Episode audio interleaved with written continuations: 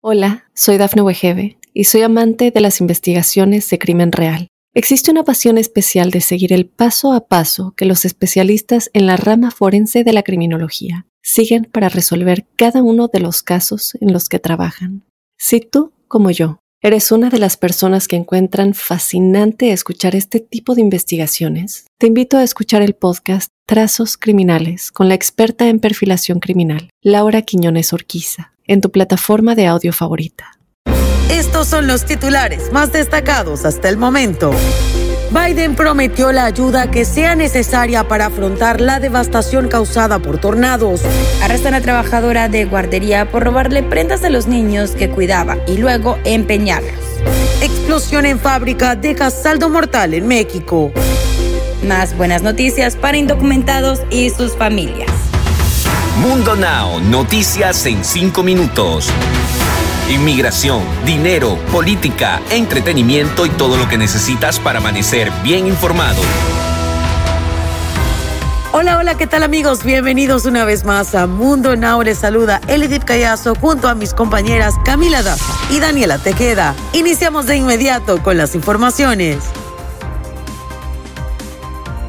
El presidente Joe Biden prometió este sábado que aprobaría la ayuda que sea necesaria por parte del gobierno federal para afrontar la devastación causada por la histórica serie de tornados que ha golpeado a seis estados del este del país y causado decenas de muertos y desaparecidos. Desde la ciudad de Wilmington, en Delaware, Biden aseguró que el gobierno federal haría lo que sea necesario y encontrará la forma de proveerlo y confirmó su intención de viajar a la zona más devastada, pero dijo que esperará el momento adecuado para su visita.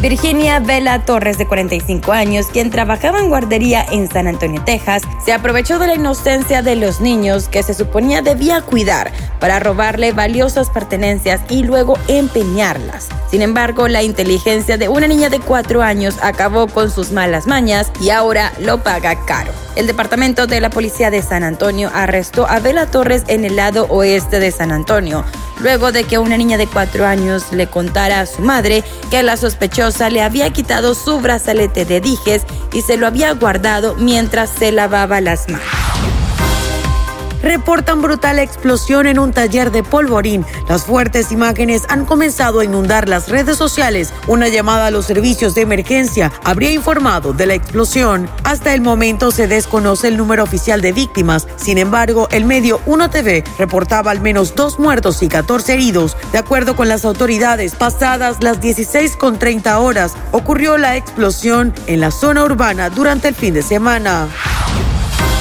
USCIS da buena noticia para inmigrantes y sus familias. Mientras millones esperan la reforma migratoria que daría un parol a indocumentados que cumplen con los requisitos y se revelan los beneficios, otros podrían ser afortunados y obtener de forma más fácil algunos de sus papeles. A través de su sitio oficial, el USCIS anunció que eliminó un memorándum de noviembre del 2020, cuando Donald Trump aún era presidente y se endurecieron las medidas contra inmigrantes indocumentados. Dicho memorándum obligaba a entrevistar a todos los peticionarios que presentaban el formulario de I-730, petición de familiar, de refugiado o asilado. El USCIS realiza investigaciones para evitar fraude y verificar la seguridad de las personas que obtienen en sus papeles sin la necesidad de realizar entrevistas, según el anuncio reseñado. Sin embargo, la agencia se reservó su autoridad para entrevistar a cualquier peticionario cuando determine que hay necesidad de hacerlo.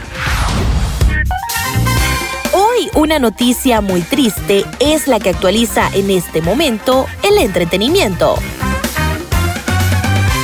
Les cuento que un día antes de la muerte del queridísimo cantante Don Vicente Fernández, su hijo Alejandro ofreció un concierto en la Ciudad de México, en donde ya se le veía el rostro de preocupación. Esta noticia sin duda dejó a muchos con lágrimas y el corazón partido. El potrillo rompió en llanto cuando estaba arriba del escenario y pidió al público por la salud de su padre. Fue en la mañana del 12 de diciembre cuando el gran charro perdió la vida tras haber estado más de 100 días internado debido a una caída de su caballo el mes de agosto. La noticia de su muerte impactó a todo México, a todo el mundo entero y todos quienes reaccionaron en las redes sociales decidieron darle el último adiós. Y ahora cambiando de tema, la noche del domingo 12 de diciembre del año 2021 será inolvidable para Miss India, Harnash Sandhu, luego de convertirse en la dueña de la corona del Miss Universo en su 70 edición.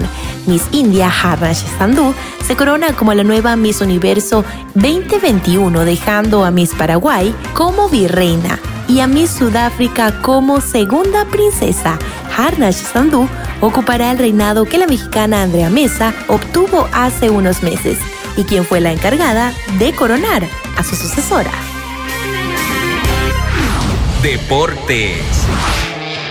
La contundencia ofensiva del Real Madrid sumada a la inestabilidad ofensiva del Atlético tiñeron de blanco el derby madrileño 2 a 0 con goles de Karim Benzema y Marco Asensio tras dos asistencias de Vinicius que aumentan a 13 puntos la distancia en una liga en la que los Ancelotti buscaban rival. El derby fue fiel a los momentos que protagonizaba el Real Madrid y Atlético, la firmeza madridista y la definición atlética, la décima victoria consecutiva, siete en liga, para asestar un golpe con tines definitivos en un equipo blanco sin artistas que explota en un momento de crecimiento desde la convicción.